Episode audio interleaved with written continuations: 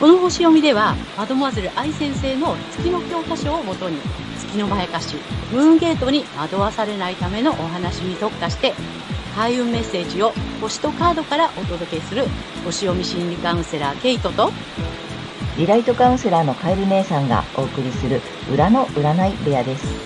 月星座の注意ポイントもお伝えしていますので、太陽星座と合わせてご覧ください。月星座がわからない方は無料のホロスコープの作成サイトの URL を概要欄に貼っておきますので確認してください。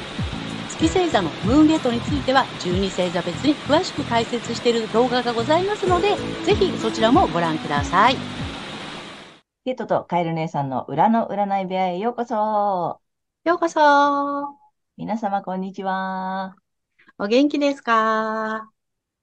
今回は9月15日、乙女座の新月からね、の星読みとカードリーディングをお送りいたします。まずはね、ケイちゃんに星の動向をお願いします。はい。えー今回の新月は乙女座の21度、えー、10ハウスというところで起こる新月となります。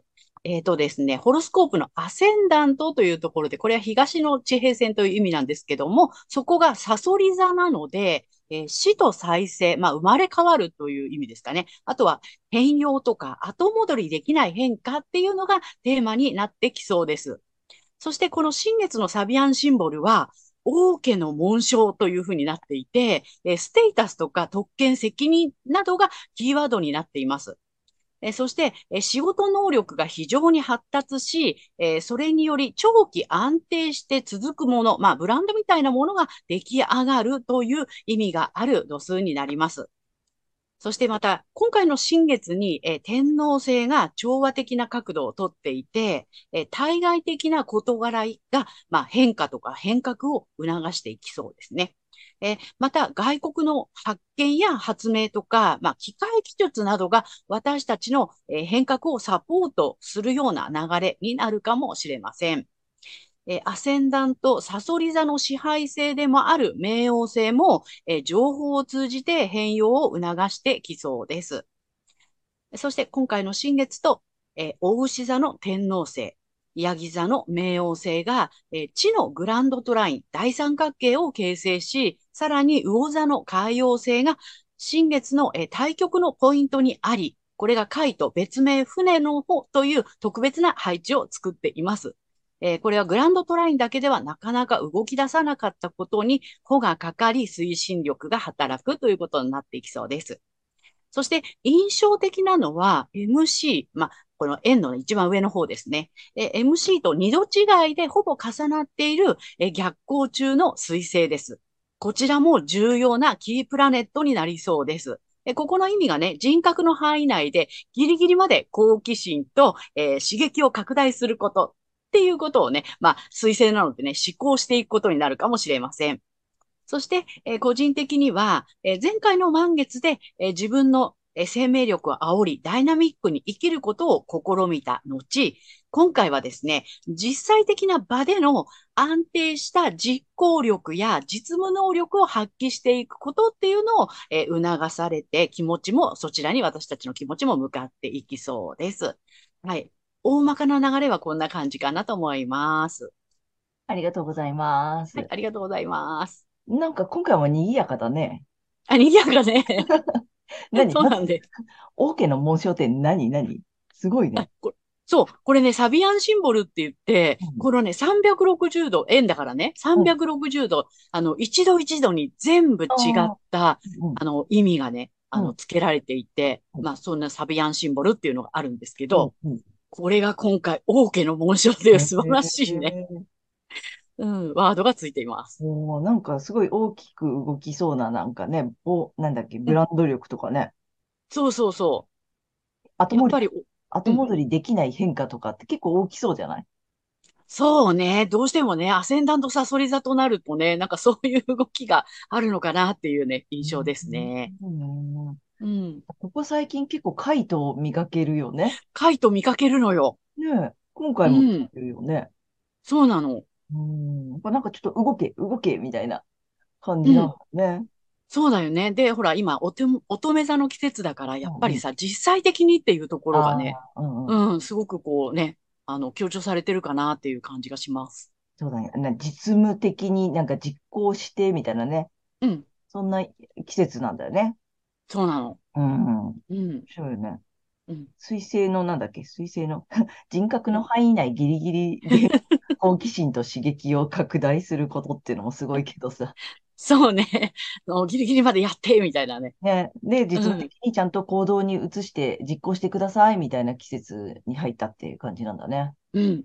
うん。なんかね、そういう配置、すごくこう、あの、追い風っていうかね、後押しが、うん、来てるようなね、そういう印象があります。うん、前回ね、うんちょっとこうダイナミックにこうちょっと打ち出してみたいなさ、あの、考えてね、みたいなところからこう実行、はい、実践ですよ、みたいな感じそうがね。そうそうう。んうんうん。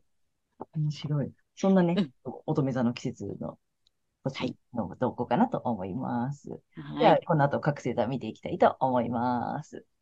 はい。はい。では、今回の新月がサソリ座さんにとってどんな新月なのかということでお伝えしていきたいと思います。はい。サソリ座さんが実際的な場での安定した実行力や実務能力などを、えー発揮していくことを促されるエリアは、えー未来仲間、コミュニティなどをキーワードとする仲間と未来の領域になります。えー自分の理想に向けて持ち前のひたむきさや洞察力を使っていくといいでしょう。もちろん仲間内やコミュニティ内でもサソリ座さんのこの独特の資質っていうのは大きな力になるはずです。遠慮せずにぜひ発揮していきましょう。そして、この時期のラッキーアクションですが、発展のキーワードは、新しい可能性、自己探求、体系化などになります。実はこれはね、前回の魚座の満月と同じメッセージになります。えパートナーシップ、対人関係において、いつもの関わり方ではないアプローチを意識してみてください。えいつもしてあげる方であれば、してもらうこと。いつも受け身ならば、まあ、積極的に関わるっていうことをね、えーぜひね、継続してみてください。そして、金運アップの鍵ですが、えービジネスやライフワークなどにおいて、えー独自の表現方法を考えていくこと。私だけ、私ならではという、えーこのね、サソリ座さんのこだわりが私オリジナルになります。えー深い探求心のあるサソリ座さんなので、えー得意なことだと思うので、ぜひこれをね、金運につなげていきましょう。はい。ここまでが太陽サソリ座さんへのメッセージとなります。ここからは月サソリ座さんへの注意ポイントです。で、月の欠損ポイントということで毎回お伝えしてるんですけども、今回は、え月の欲求ですね。こう思われたい、見られたいという、え欲求ということでお伝えしていきたいと思います。月サソリ座さんの、えーこう思われたい、見られたいの欲求なのですが、えっ、とですね、まあ、神秘的な人だと思われたい。あとはね、不思議な能力を持ってる人だと思われたい。あと、真実を自分だけが知っているという重要感のある人だと思われたい。深く物事を考えている人だと思われたい。そんな欲求があるようです。はい。そんな月サソリ座さんが、この時期ですね、仲間やコミュニティ内などですね、で、これで自分に対する独特のね、ステータス、まあ、物事を深く考えられるんだというね、そういうイメージが強く出てくるかもしれませんが、えこれがですね、すべてを失わせるムーンゲートにつながるえ月のまやかしですので、騙されないように注意しましょう。意識するのはご自身の太陽星座での領域になります。で、この月から、月のまやかしから抜けていくためには、反対星座の太陽、えー、お牛座さんの回をぜひ参考にされてみてください。反対星座を活用するとリセットができますので、えー月と太陽が同じという方には特におすすめです。で、この反対星座の活用なんですけども、太陽大志座さんの回をね、参考にしていただいて、えーラッキーアクションとかね、金運アップの鍵、これをね、意識して取り入れていただけるといいんじゃないかなと思います。はい、星読みは以上となります。ありがとうございます。ありがとうございます。ということでね、月星座が、えー、サソリ座さんはいあの、マドマルゼル愛先生もね、やっぱ一番、なんていうの、難しいというか、深いからね。複雑？うん深い分複雑だよっていうね、あの、うん説明があったかと思うんだけれども、あの、なんていうの、なんていうの、深く知りたい、なんていうの、深く知っている人だと思われたいからさ、なんかこう、裏の裏まで知ってる人はい。に、うんうんと思われたいとか見られたいとかね。なんかうん人が知らないところまでちゃんと理解しているぞ、みたいなね。なんかそんなのとか、あと、あれだよね、生生と死とかね。うん。あと、セクシャ深リテいテーマなんだよね。その深いテーマのことをちゃんと理解できている人だと思われたいとかっていうところもあったりするのでね。うんであと、そのさ、あの、なんていうの、月星座のまやかしなので、なりたい、それ、そんな人になりたいというよりは、そういう人だと思われたいとか、見られたいの方に動いていくっていうところもポイントなので、うんぜひね、そのあたりをね、あの、ご理解いただくと楽になるかと思うので、あの、参考にしていただけたらと思います。ということで、ここからはカエル姉さんのカードリーディングならぬカードカウンセリングに行きたいと思います。お願いします。はい。ことで、今回もタロットカード2枚と、あと最後にね、リアルで1枚引いていきたいんですが、いくよ。さそり座さん。ダダン。おなんかね、うん結構 さそり座さんならではの複雑な感じになってお ならでは。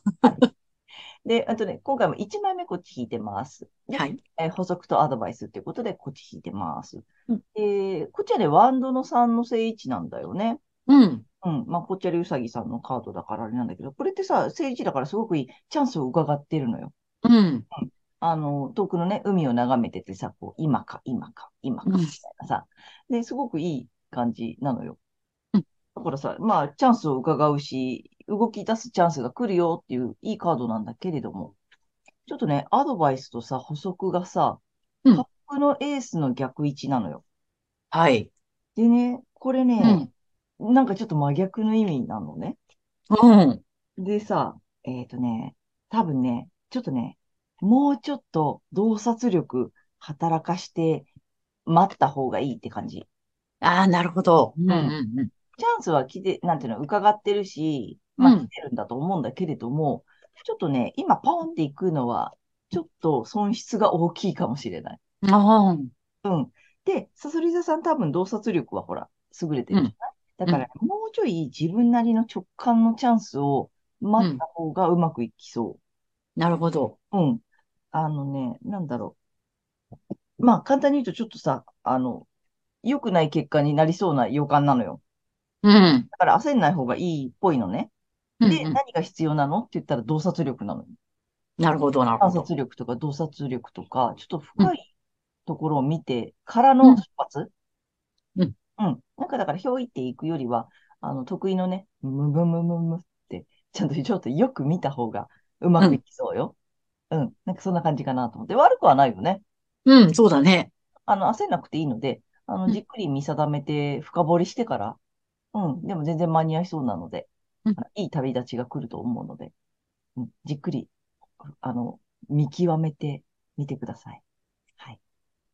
ということでね、え3枚目、リアルにね、リュウジー様のカードいきます。えーそんな、サソリ座さんに、深い洞察力のね、鋭いサソリ座さんに、1枚ください。お、来たよ。はい、これ。はい、いやん。だだん。お、あれね、雲の、もくもく、もくもうんくして。雲、雲の竜と書いて、雲竜さん。はい。雲竜さん。あ、あなたは見守ら、見守られていますね。なので、焦んなくていいよね。うん。うん。なんかタイミングが来るっぽいね。うんうんうん。うん。で、今じゃなくてもいいって感じね。そうだね。うん。うん。い、兆しは来てるので、うん。そんなに焦らずに、ちょっとね、見定めてから出発して見守ってもらっているので、うん。大丈夫だと思います。はい。ということで、カエル姉さんのカードカウンセリング以上となります。ありがとうございました。はいということで、えー今回は9月15日乙女座の新月から9月28日までのね、星読みとカードリーディングをお送りしました。で、皆さんご自身の太陽星座をご覧いただいていると思うのですが、ぜひね、あの月星座も調べていただいて、その注意ポイントも参考にしてみてください。とまた、月のまやかしから抜けるために、反対星座のね、動画もぜひご覧になってみてください。ということで、けいちゃん、次回の放送は？はい。えー、9月29日、お羊座の満月となります。はい。あとね、いつもチャンネル登録登録とかグッドボタンなどありがとうございます。励みになっておりますので、これからもよろしくお願いいたします。ありがとうございます。えー、私たち二人の個人鑑定の詳細やブログ、公式 LINE などの URL は概要欄に貼ってありますので、ぜひそちらの方もよろしくお願いいたします。では、皆様素敵な2週間をお過ごしください。またね。ありがとうございました。